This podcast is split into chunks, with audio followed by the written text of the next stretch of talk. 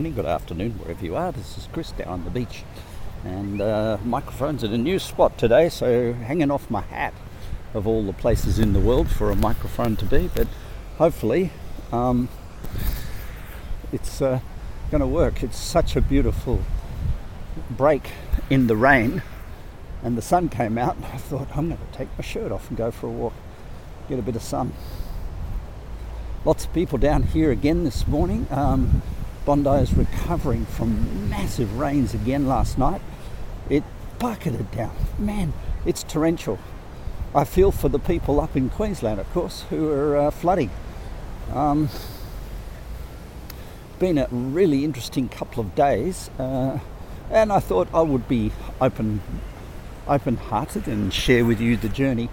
My uh, neighbour rushed in to inform me that she'd received a text from my ex, uh, being having been successful in Geelong at the 70.3 triathlon, and uh, had all these photos, great photos of Lotte in, in the triathlon. And you know, I went for a walk after it, and, I thought, and of course, Jess is with me, and we're having a great life, and we're in love, and everything's beautiful. And I really am conscious not to let the past intrude on the present, but at the same token, I don't want to be disingenuous and pretend that I don't care or have um, love for and, and in the life five years we had together. So it was uh, interesting to try and find that place where you wish another person well you wish them well,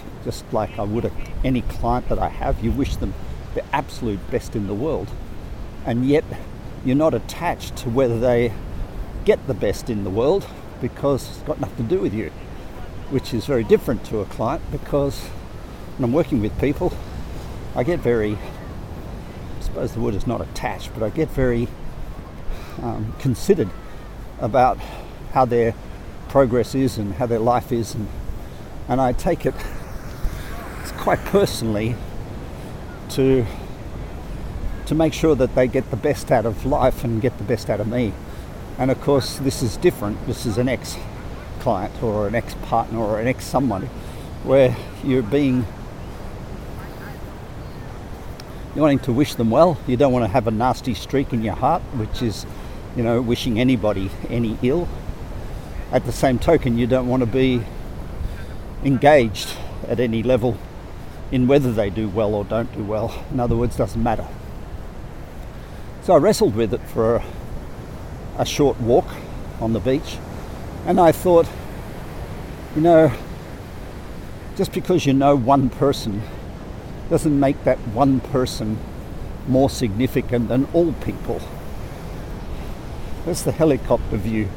And I thought, what do I, what do I feel for all humanity. And I, I sort of feel for all humanity that people get what they get what they need rather than get what they want in life. For the majority of people um, are experiencing life through the lens of their own mind and their own mindset and their own choices.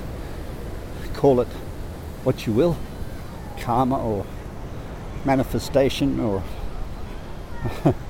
prayers or whatever you'd like to label all that stuff is that we're all sort of in somewhere or another getting both what we want, but probably I would say it's more clearly put that we we're getting what we need, and uh, and some people are not well, and some people are super well. Some people are winning races, and other people are losing them. I mean, for every winner in a, uh, like down at Husky at the moment in New South Wales, I think usually there's about 5,000 people down there racing.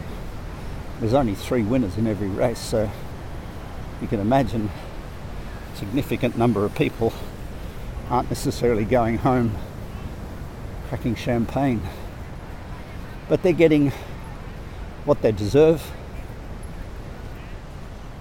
If they've put in the yards, put in the kilometres, put in the efforts, and they've got the talent, they're getting rewarded. And if they're not, They won't. And so I kind of like came to a place with lots of my exes to treat her as I would treat any human being on this earth, and that is um, to wish to wish them well, to hope and pray for their well-being and happiness, to celebrate the fact that they breathe and live and contribute and do their thing and consume, and also not get tied up with my expectations of what it looks like to be a healthy, happy person on this earth, to more embrace the diversity of what people are dealing with in their lives and, and to know that for every victory there's a failure, for every up there's a down, for every in there's an out. Um, and I think understanding this generic approach to all humanity traces back into your own humanity for one person. Now, yes, we have what's called a significant other, uh, and to that person we close one eye and we say, I will only see good in this person, I will not witness the evil, or let's say the negative. Uh, if I do, then I'm going to turn that significant other into an ordinary person, my uh, global philosophy, and I'm not married to a global philosophy of all humanity. I'm married to one individual living in a house with them and forming part of my identity, part of my character, part of my uh, recovery process in which I need to remain calm and collected so that I can do the work. In other words, if I get emotionally charged about my significant other who's living in the house with me, then I'm going to not recover. I'm going to be stressed. I'm going to be stressed in my own home, or I'm going to be tense, or I'm going to be nasty, or I'm going to be critical, or cruel, or mean, or dark, or, and I'm going to embrace evil. And if I embrace evil in my own recovery process, where I'm most vulnerable, then I'm probably going to embrace it into the cells of my body and cause myself to become what could be could be referred to as uh, what what I judge I'm going to breed, attract, or become in myself. So I'm about to walk down past um, a PA system, which is, um, I think, there's a surf competition going on right now. It looks like there's a swim race or something happening off Bondi. Um, and therefore, I'm probably wise to finish this podcast before I get there. It looks a little bit like there's a surf comp out there, and they've picked a wave right near the uh, swimming area. So it's probably they've they've chosen the best break on the day. Uh, yeah, so as I said, uh, um, it, it, it, it, was really a good button to get pushed from my neighbour just showing me all those photos and going, look how successful your ex is. And I'm going, how do I deal with that? How do I approach the success or the happiness of someone, uh, you know, that, that I was connected to and I did invest a lot in? And how do I treat that person with love and kindness as well as the same as I would anyone on earth.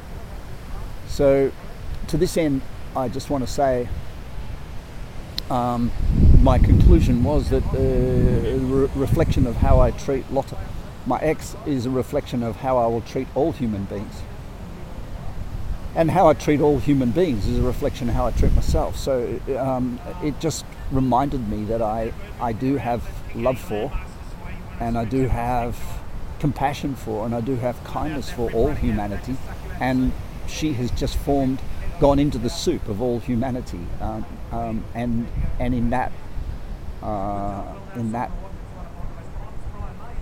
uh, I can embrace whether she swims in a triathlon or does whatever I can embrace her performance as a, a detached witnessing of anybody winning a race. If I think hers is more important than somebody else's in the UK or someone else's, it means I've got unfinished business, and I haven't because I did the discard forms. I did 400 sheets of discard to make sure that my head was clear, my heart was open, and it was all finished. So, uh, witness to that is the fact that I opened my heart to a new love and a new relationship within a week or so of Lotta going, and uh, that person opened their heart to me.